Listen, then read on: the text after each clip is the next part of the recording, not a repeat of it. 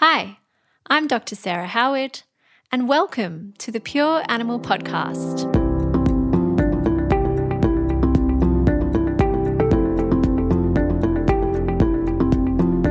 On today's episode, we're talking with Dr. Steve Denley about his multimodal approach to managing intervertebral disc disease. Dr. Denley graduated from the University of Queensland with a Bachelor of Veterinary Science in 1998 and has been working in small animal practice in southeast Queensland for the last 20 years. Whilst he thoroughly enjoyed conventional practice, he decided to undertake a certificate of veterinary acupuncture from the Chi Institute to improve his skills and education.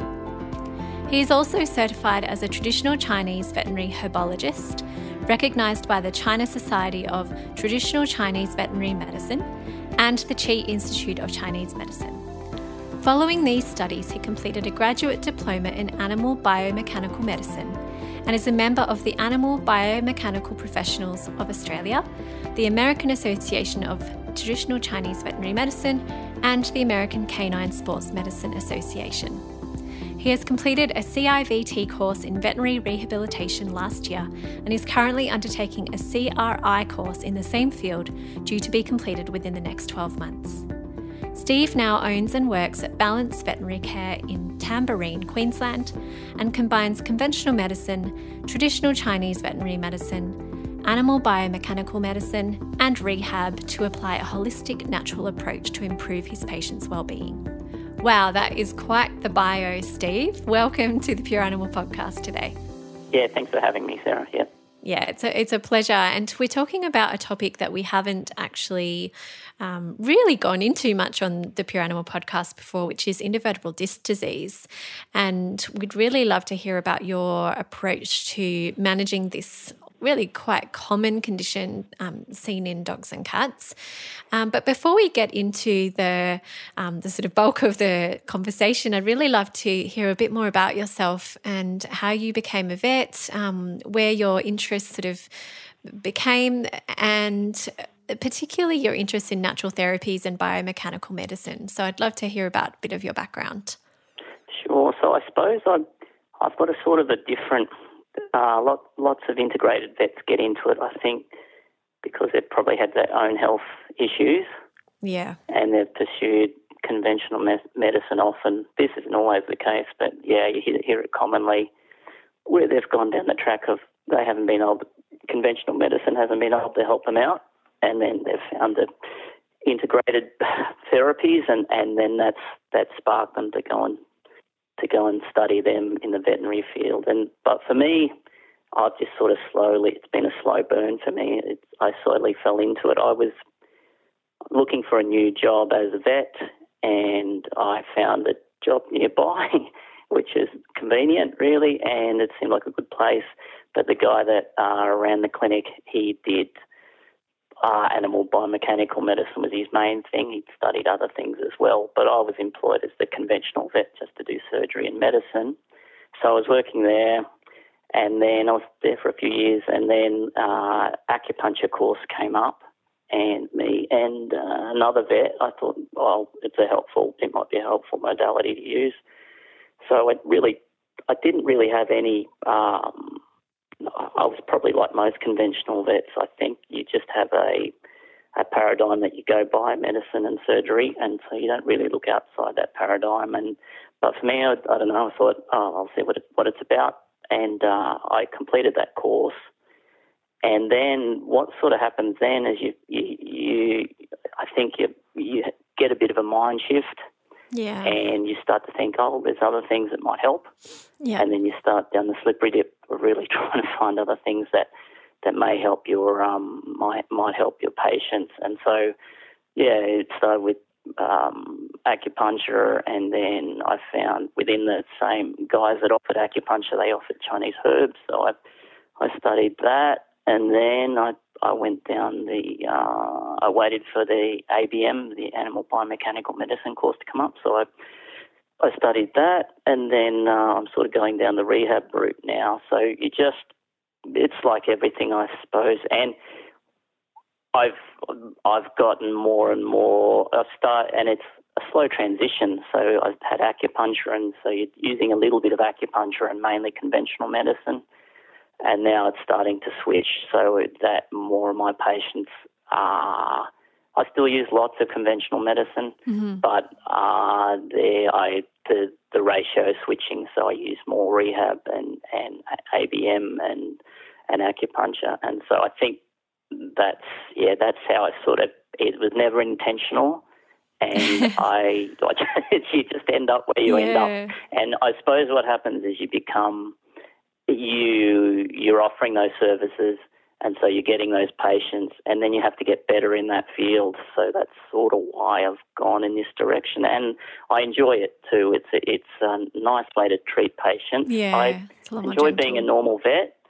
Uh, I think, like all vets, sometimes you become a little bit stale with just treating ear infections and skin and, and the same thing day yeah. in day out and using the same, just using Therapies. the same stuff. Yeah. Uh, so, yeah, there's, it is nice to, it's refreshing, I think, to learn these new things. And the, the beauty of learning these new things is, uh, as a convention, when I was a conventional vet, you'd go to a conference and you learn some new surgical technique or some new, uh, a new way of treating a medical case but you couldn't apply it because either it was it was costly yeah. to the client, yep. or the client wouldn't want you to. You know, you you would really find someone you use it on, and so all that stuff you learnt at that at that conference just fall out of your brain and, yeah. and fall out of your mindset. Whereas the whereas the, the great thing with what I've been doing is I sort I'm working on my own now, so I, I do a house call practice mainly. I'm sort of heading towards the bricks and mortar at the moment, but the beauty has been you can direct. You, you you know what you need to find out, and you know, and you can apply it, and the clients are happy for me to use it. So as soon as I learn something, I can apply it. Whereas I, as a conventional vet, it, beca- it, it was frustrating sometimes because owners wouldn't want that expensive you know, uh, surgical procedure, or they wouldn't want that that uh, that that medicine. Yeah, and it's a lot more The beauty of this stuff is it's not very expensive to the client. There's mm. no harm in yeah. trying often. So that's yeah. I don't know if I've gone off track or anything. No, I actually, you're absolutely right, and um, and I think it's really worth having a discussion about because you know, so so often you go to these really expensive conferences and, and you're right, and you come away with all of this amazing theory, but you might only yeah, have one opportunity in the year to apply it, and then what yeah, use is yeah. it? My, my, at the first job, at that job I went to, uh, the integrated practice where it sort of triggered it. He had he had lots of dogs coming to him with cruciate ruptures, and some would want surgery, some would want conservative management. But he had me he had me learning the TTO method, and I was an average surgeon. wasn't great. I wasn't I wasn't terrible, but it's a scary procedure. Yeah. But we just I learnt it, but we just went. We you need to get the numbers to learn to have yeah. the confidence first to be able to do that stuff. Yeah. And so yeah, that's but yeah, the beauty of of this of the stuff I've learnt is I most of it. There's been some. There's been instances where it just hasn't the Chinese medicine, Chinese herbs didn't really work out for me. It yeah. just it was. Uh, I didn't. I haven't really gone down that route, but most of the other stuff I can apply all the time, and I learn. I learn it. Some of the stuff I'll go and I'll go and watch an online lecture on this stuff, and I can apply it the next day. Yeah. You know, straight away to a lot of my patients. So it's I've That's really great. enjoyed that aspect of it. Yeah. Yeah, really rewarding. And the more you're able to practice something, you know, that the more you're learning from each of your cases as well and seeing that direct feedback from what you're doing and yes, applying. It, and yeah. I mean that's all part of being whether you're an integrated or conventional vet. You don't know how anything's going to go till you try. You know, your first case of a cystitis or something as a conventional vet, you think, oh, I'll give these antibiotics. I don't know if it's going to work, but then experience tells you, yes, it will likely work, or yes, or no, this is this is a you know 10, 20 percent chance of working. So that's been yeah, and it, that's just it's a, a positive feedback because yeah, the definitely. better you get at it, the more patience you get, and then you get it's just practice. Everything's just practice. Yeah. So um, Oh, that's, that's wonderful. Yeah, that, that's been helpful in that respect. I hear so many of our guests who have sort of moved away from a purely conventional approach and um, have either become what we call integrative practitioners or they're really just practicing the alternative therapies on their own. And I do hear a common theme in that practitioner well-being tends to be improved in a lot of these cases. Yeah, you do read that. Yeah. I think. Yeah, which is and lovely. I think it's pr- yeah, I, I, it is probably a combination of, of the aspect of that, of being able to use what you learn. yeah. So there's job satisfaction in it. But also, it's a, it's a different consult and it's a different bond with the client. Yeah. Like, so it's it's not in and out generally. You you, you, get to know, and yeah. I, I suppose I've done house calls too. So that's that's a double bunger. You become you, the, people's defences are down when you're in their house, Yeah. and it's not like they're in the clinic. So they they bond with you really well. Sometimes it's too much. Sometimes you like you like a barmaid, so you're in an, an honest ear, and they tell you everything. so you've got to you, you've got to screen that and rise above boundaries that a little bit. Yeah. But, but it's definitely good for business, I think, because Yeah. you're you're bonding to the client and uh, bonding to the pet, and and they become more loyal clients than the ones that just come in for a 15 minute consult Yeah. for an ear infection. You Yeah. know, any, anyone can deal with that, but you, you you develop niche skills. And so they seek you out for those things, and then they trust you for other stuff. Then they trust you to treat the ear infection or Yeah. whatever. whatever. So. That's wonderful. And I think that the patients at the end of the day are the ones who are probably benefiting the most from this sort of approach too, because Yeah, Um, yeah, yeah, I mean- yeah. I, it, it, definitely for for me, I, I'm yeah a better. I mean, everyone becomes better vets generally as they age. yeah, Generally, I suppose. you'd hope, yeah. But yeah, with, with these skills, it, it does it does help. But yeah, And so, um, what are the sort of conditions that you mainly treat, um, and what cases are, are you mainly sort of attracting in your business? so I suppose because of the yeah the track I've gone down, it's musculoskeletal stuff, Mhm. Um, and it's a lot of geriatrics. Yeah, So, um, and it's a matter of just um, trying to improve mobility and reduce pain with those guys, plateau them for as long as you can, Yeah. and then they start to go downhill again. So that's probably a fair chunk of my patients. I'm slowly getting. I've got. Um, I'm getting a percentage of behavioural cases now. I've got uh, a tra- training company that has aggressive, well, suspicion has dogs with aggression, and they just come to, to me for a pain screening. So, oh, okay, interesting. so yeah, that's. Uh, and I do. I don't get a lot of cancer patients, but because I'm on the internet as a holistic vet, people uh, they'll seek you out for Yeah. palliative care for, Yeah. for cancer for cancer dogs when they don't want to go down the conventional route. Yeah. So yeah, I think skin problems. We've got drug better drugs now to to manage uh, skin issues. So tends tend to be getting less skin uh, dogs over the last few years, I suppose. yeah, and do you um, are you missing those cases, or are you happy to to not see them so much? No, they are. They're tricky. Yeah, they can be. like, it, yeah, yeah. People become dermatologists because the case that patients don't die and they keep coming back. So, yeah, yeah. so it, they're uh, they're they're tricky, and I think the hard thing about being it, well, it's it's it's a fun part, but the tricky bit about being an integrated vet is you don't really have a mentor. So there's you can go on, you know, you can ask other vets questions, other integrated vets questions. We have forums and things for that, but it's different to being in a clinic where you've got a patient in the in your consult room and then you go out the back. So it's different from being con- a conventional vet where you can go out the back and say, oh, look, I've got this case. What do you think? yeah, and then you can go back in and sort of deal with it straight away. Whereas as an integrated vet, you, you're on your own to some extent more more often than not, and so it is that process of sort of um, trial and error to, with your techniques and your and your systems, and so it's um, it's that that's the bit. It's sort of like being a new vet again, but without the help sometimes. yeah, So totally. you- yeah, you- yeah. So and you so so you've got to I wouldn't say fake it till you make it, but there is an aspect there's a of bit that. more trial and even as a new vet, Yeah, there's an aspect of that. So you've you've got to you've got to try and apply what you think you know, but then sometimes it's not going to be right, and you've got to Yeah. change directions, and you But just that's- you just get better at it. Yeah, I think that's completely part and parcel of the industry and the job and Yeah, being as, as a new human. vet, definitely. yeah. But yeah, as an integrated vet, it's just it, you're starting again in a way, yeah. and you and you don't have you don't have the old the, the the yeah don't have the vet out the back to go and ask the question of. So Yeah. it's you you're experienced as a vet, so that helps usually. But um, yeah, it's it's a it's a new way of doing things again.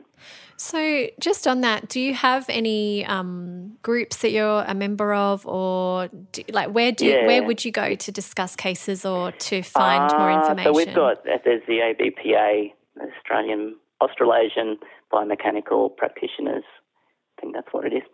um, they're, uh, that we've got an online Facebook guy where we can ask those questions. There's Yeah. a natural vet group. yeah, Um, Know about that Vin has they've they've got a rehab section on the, the on Vin. So yeah, there are places useful. where you can ask questions. Yeah. So there's there's plenty of them. Um, and the acupuncture one if you do an acupuncture course, there's or Chinese medicine, herbal medicine, there's plenty of places you can ask questions. But yeah, nothing's better than having another vet Yeah, on or- definitely. or, have a chat to. It doesn't. It, it's not quite the same. Yeah. think. I've, I've never sort of thought about that, you know, being a solo practitioner, but you're absolutely right. Um, sometimes you might just have to say to to your um, to your client, "Oh, I'll just have to get back to you this afternoon," rather than just within Oh, the next five minutes. Yeah, yeah which lot- is completely that, fine. You know, and and then yeah, and and because it's it's because the techniques and things are new to you, you sort of unless you apply them, you forget them.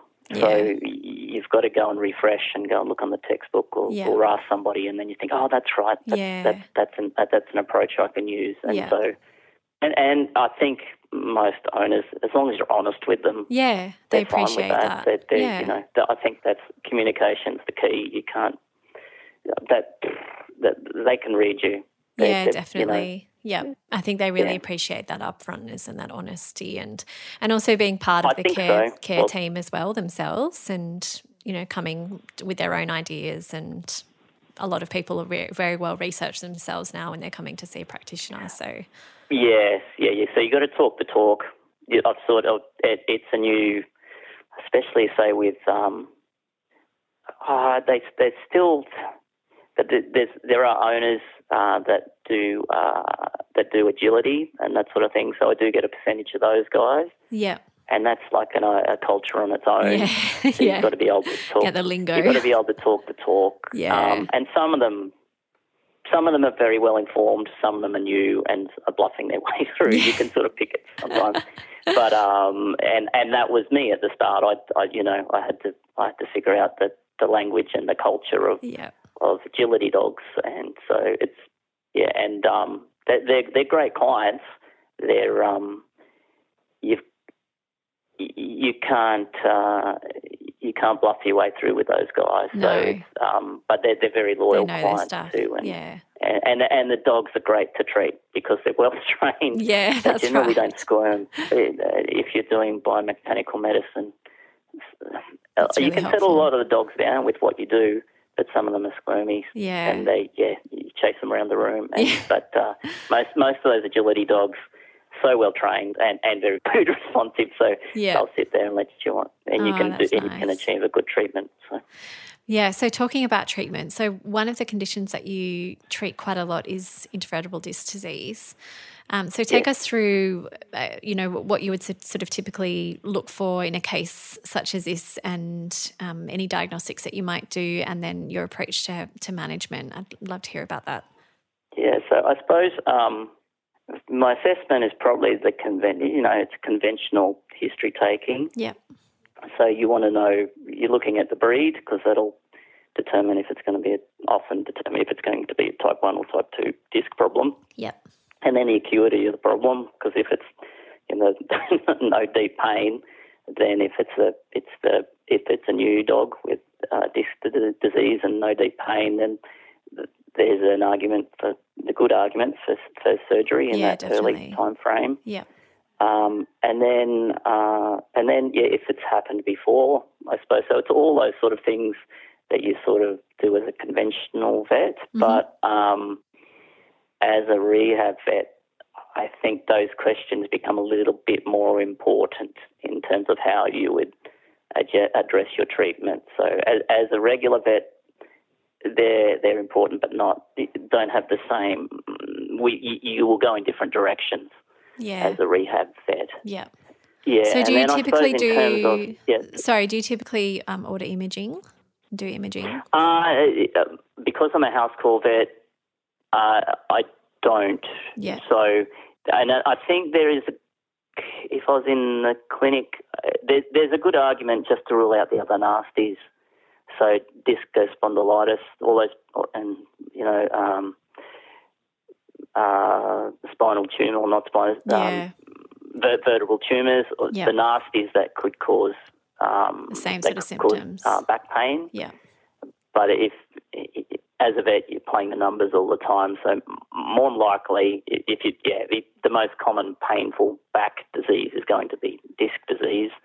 So I don't always, yeah, I don't go down the, and Yeah. and it's probably the same you would treat as a regular vet. You'd, if you've got a dog with a sore back, you're not going to do X-rays No.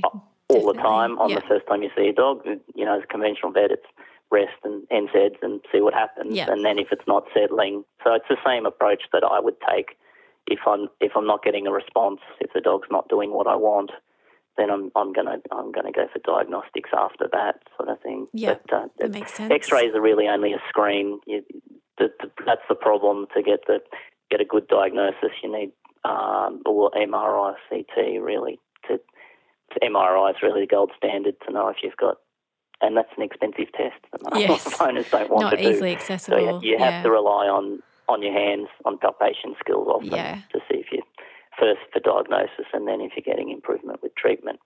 which is very which you know touch is extremely powerful in in lots of different it's- cases it's but underrated. something like Uh, this I think it's underrated as as vets, Mm. and and and it's underrated by clients. If they see an X-ray, vets are, um, and I suppose I was the same, and maybe not a vet, all vets are the same, but they see something in black and white, say it's a blood test, or they see an X-ray, or they, even a CT or an MRI. They're they're helpful. They're a guide, but they're not. They're part of the diagnosis, Mm. so they don't give you a definitive answer. They give you a good clue yeah but so do your hands. Eh, Yeah. Like if you get develop good palpation skills, they're they're as helpful as all those other things. I think because you, you can't detect pain on any of those tests. yeah you know, that's so right that all of those tests tell you there's probably pathology there, but is that the main pathology? Is that what's causing the pain? So your hands are the only, you know, you, you can uh, history taking. Um, there's the pain screening tests, the little um, surveys that owners fill out, and your Yeah. hands. They're they're the things that are going to be able to tell you if the dog's where, where they're a big part of what tell, what can tell you where the issue is, and I reckon it's highly underrated. I get it all the Mm. time. I, I, I'll, I'll, I'll, I'll have a dog, and I'll, I'll palpate it, and I'll say, oh, I think it's sore here, or this might be the issue. They go and, and then for some whatever reason, the owner goes and gets an X-ray done, and the vet says, oh, here's there's a problem here. It's got, you know, you know, it's got arthritic hips.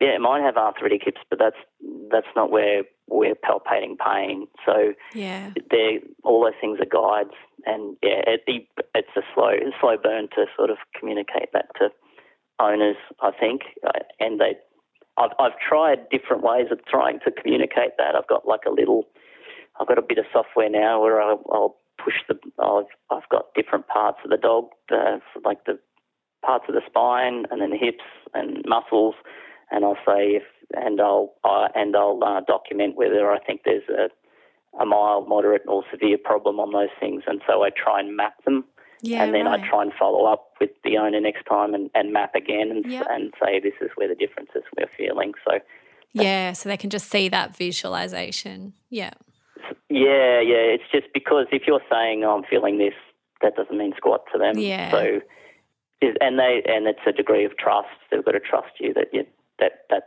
what you're palpating. yeah definitely But um, yeah, I the, definitely the like the ABM course that's helped me the most with that stuff, and I'm still improving. There's people much better at palpation than me, but from being a conventional vet to, to uh, palpating pain, I think is what I'm better at now. Just figuring out where where the painful spots likely are, and it's still yeah. not an exact science like X-rays or anything. No, it's, it's more of an once art. again, it's really. just a guide. Yeah, and sometimes it's wrong, and but but it's just another helpful part of your diagnostic skill yeah, set to absolutely. try and figure out how to fix the dog. Yeah. And so, how do you fix the dog? uh, how to fix? Well, um, if if it's an IVDD, I think the heavy lifters are always going to be rest and, and, and drugs, you know. So I that they're the heavy lifters. I think of of my other skills. I, I think uh, manual therapies is is helpful, and so um, it, it, it's not. Sometimes it's a bigger heavy lifter than than the drugs. Sometimes not, but you can you can address the the sore area directly or the, the likely disc, but you've got to be very mild in your treatments and yeah. use the grade one mobilisations, if that, and you, you've got to weigh up risks and things like that. But you can get pain relief eh, directly in the area, but you can go to town in the other spots and go a bit harder on, on in the compensatory areas. So away from the uh, away from the disc directly. So you might be helping hips, you might be helping neck, you, and and my thoughts are if they can start to at least uh, move those areas better, mm. then then there's going to, then the area that's directly sore is is going to cop it less, and so that's hopefully going to speed up recovery as well. So yeah, sure. I think I, I do use laser, and I do use, and that can sometimes have a quick effect, and I do use acupuncture. But if I was to pick three things. I think it's rest, cage crate rest for a couple of weeks at least, drugs and, and, and manual therapies, I think. And the drugs you're using just for pain control in those sort of yeah, yeah. So the weeks. typical ones, non-steroidals and gabapentin, yeah. I suppose that most yeah. vets would probably. And there's other things in the mix you can use, but they're probably the first two I'll, I'll reach for. Yeah, sure. And then, do you have a plan on how to, I guess, bring these animals back to normal function as much as possible after those first two weeks? Yeah, so I, it's a matter of um, you after probably after after a couple of weeks, you can probably start some active stretching by the dogs mm-hmm. just to get a bit more movement in there, slowly, slowly, and then after that, it's um, probably the best evidence we have to say to prevent disc diseases in humans, and that's that's strengthening the core so that um, yeah, we're protecting right. protecting the disc. So that's I try and add in some strengthening exercises after that. So some simple yeah, yeah core strengthening exercises for the dogs. So most owners, yeah, they'll yeah, if you can convince them, it's a good idea. Yep. It's like Pilates for dogs. Pretty much. It's yeah, yeah. that's what it is. That's I usually say yoga for dogs. Yeah, and it's yeah. it's nothing it's nothing tricky, and it's yeah, it's such a it, and a little bit can go a long way. So because a lot yeah, a lot of these, well yeah, a fair chunk of these dogs that have done discs are either overweight or have no core or both. So mm. it, and it's weight so weight loss. That's the other thing that yeah. is the long term plan, and that's as all vets know that's hard to get owners to do that. But you've it's all psych- psychological trying to convince the owners to get weight off them, and I think that that's always a slow burn. You have to communicate that with them. You have to get them to trust you, and then and then give them sort of strategies to get the dog to lose weight. Yeah, that's right, and it's difficult for a dog that's just injured itself and probably yeah, that's right. That's really it. feeling comfortable they're elderly, exercise. So slow metabolism, Yeah. all that stuff. So it's Yeah. you're not going to get overnight success with that. If you can get them slowly losing weight over six, 12 months, then that's Yeah. you're going to get more benefit. And so, do you have um uh like a long term maintenance plan other than the weight loss and the core strengthening? Just do, is there exercises to avoid and things? Yeah. Um, I, some of these guys are old, so I some of the old fellas I'll have on a monthly. They'll come and see me for uh, manual therapies or acupuncture, and I think we we we can generally help with mobility. Whether we're preventing disc disease, I don't know, but uh, we can keep an eye on things too. I think by doing that, so I can suggest, oh look, he's getting a bit sore. Let's get him started back on some pain relief, or you know, he's or he's gaining weight. So, I if I can convince, especially old dogs, if I can convince the owner to come in month at least once a month, I think I'm I think I'm helping their mobility and and prevention. But like, yeah, we don't have much data on that yet. And I suppose the other thing is whether they need long term drugs. Mm. And so if, if they're on drugs, uh, anti inflammatories, then they're going to maintain more muscle. And mm-hmm. then if they're main, and then if they're maintaining muscle and they're moving better, and when they're moving better, or you know, disc disease is probably less likely because they're getting more normal movement and yeah, more muscle and, and maintaining strength because they're on because you've got them on good pain relief. So, and deciding for these guys whether they actually need drugs or whether you go to, or whether you may get away just with supplements. So, some yeah. some of these guys, I'll, I'll, you could, you you could justify your position to put them on things like fish oil or PEA, natural anti-inflammatories, or even. Yep. You know, regular Pentosan injections because some of these dogs have uh, facet joint disease, so that might be beneficial too. So, we yeah, like, sure. like I said, not much data. Um, clinically, I think they're better, but um, yeah, it's, but you, you can justify your position doing that. I think. Yeah, definitely. And do you have any experience or are you open to using CBD in any of these cases? Uh, not much. So I haven't had much experience. Um, I've only just, I've found a, yeah, I've, I have plenty of owners that are interested. Yeah. Um, there's other integrated vets me. that are using it more than me. So no, I haven't had much experience with it to be honest. And I've had, I suppose, because I've had other options for pain relief. So I, I'll use, I've used them pretty. They, they'll usually get me out of trouble whether I'm using drugs or whether I'm using the, my my other modalities. Then I haven't really had to go to CBD. So, and I've been, I've gone in and out of using PEA. So. Um, yeah. for pain, and that works on the same pain pathway. It, probably yeah. CBD's endocannabinoid we, system. We don't we don't know, but um, PEA seems to be sometimes it's really helpful. Sometimes it doesn't do squat. So yeah, um, like with lots of things, just depends so on the individual. In answer to your CBD, body. I've only I've only just started looking at, at, at, that as a possibility, of, and it's often when I can't use NSAIDs yeah, so that's right. Because you've got a dog with renal disease. I've got yep. one this week. We're trying to we look at giving them some options on top of that. Yeah. It's, it's got early stage kidney disease, so it's, it's risky if you put them on NSAID. Yeah, for sure. And are you seeing only dogs or do you see cats as well? Yeah, cats. So, yeah, so I, will see cats with musculoskeletal issues. It's mainly the old uh, worn out ones. I have got a, yep. I've got a tripod that I see um, oh, yeah. Just when I, I, she had some issues when I first saw her after she got hit by the car. She had brachial plexus injury, so she has got four legs, but it's non-functional, and so yeah. it's mainly just trying to yeah maintain a movement and mobility with with manual therapies mainly. I do some acupuncture, but I do like treating kidney cats for kidney disease, and I take a I don't quite use the conventional approach for the one. I, it is a conventional approach, but I, I use a lot of calcitriol and aluminium hydroxide for those guys, and it, it, they do really quite well on that. Oh, that's great. And in terms of nutrition, um, are you bringing that into your discussion of every case that you see as something that's uh, really It always depends on the owner, I think. So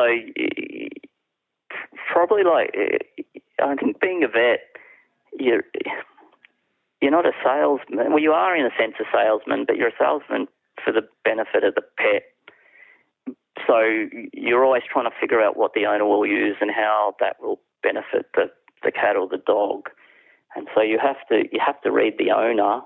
And if mm. you if you've got a, a very conventional owner, I suppose it comes to you and you know, and you mention uh, real food or or um, or straying from dry food or you, then then you're not going to get anywhere. So it's it's it always depends on the owner, and but a nutrition, it's always about always calories. So if they're eating too much, I'll tell them to back off or give them strategies yeah. there.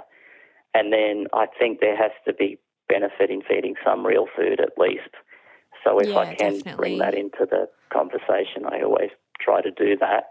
Yeah. But um, that's yeah, it, it, that's where the salesman comes out in you, really. well, I mean, it, yeah, I, I, think most people hopefully would be open to at least incorporating a little bit into most people. Into their so diet. yeah, if I could, yeah, a lot, and it, I think to feed real food is challenging. You know, it, it's hard enough to feed ourselves sometimes. so getting saying to people, you need to cook this much food, or you need to go to the you know, you go and buy this much raw food, keep it in your freezer, defrost it. Dry food is convenient. There's there's you know there's decent arguments for dry food. Um, I just think there's got to be benefits to feeding real food. There just has to be yeah. based on sort of first principles. But um, so the, and if you've got a you know if you've got a 70 kilo dog, that, that's a lot of food to prepare for them. And yeah, so you, you've got to be practical. So I, that's what I think anyway. So I think I'd suggest to those guys, you know, 80, 90% dry if, if you want, and then in, add in 10% stew, and then we'll, we'll probably get some benefit from that. I don't know. No studies have told me, but first principles tell me maybe we will get some benefit from that. Yeah, absolutely.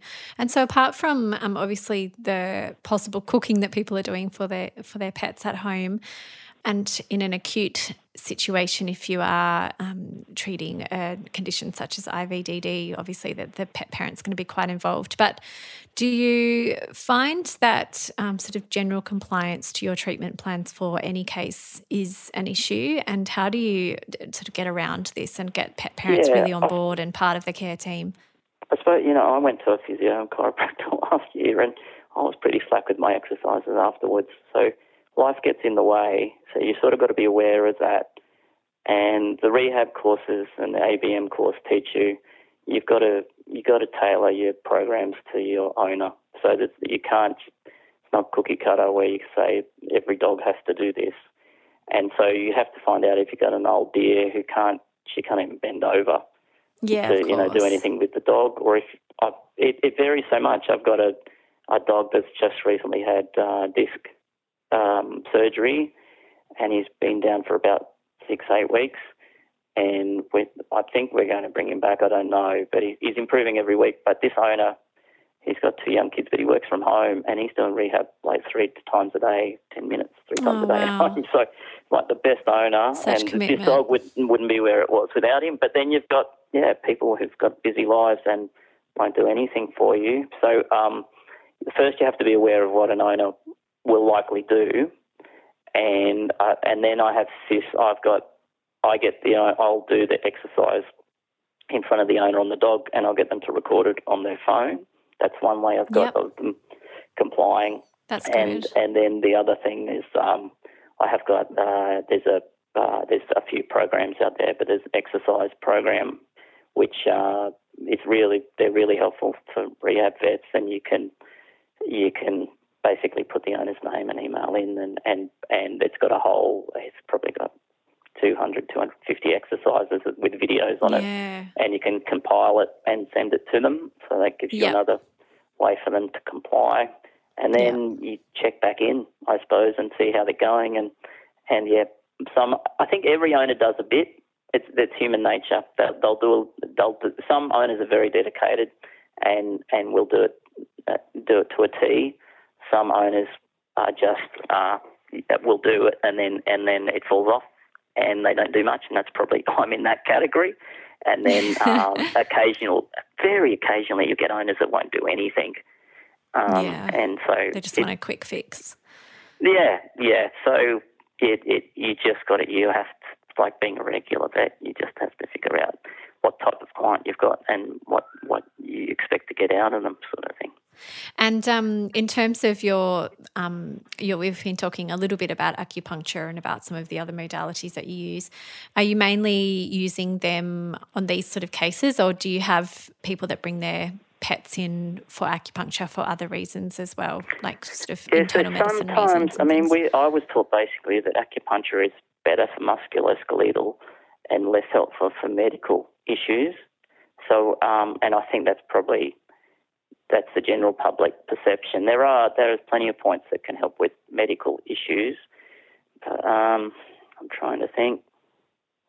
Acupuncture would be mainly people coming to you for yeah for musculoskeletal problems.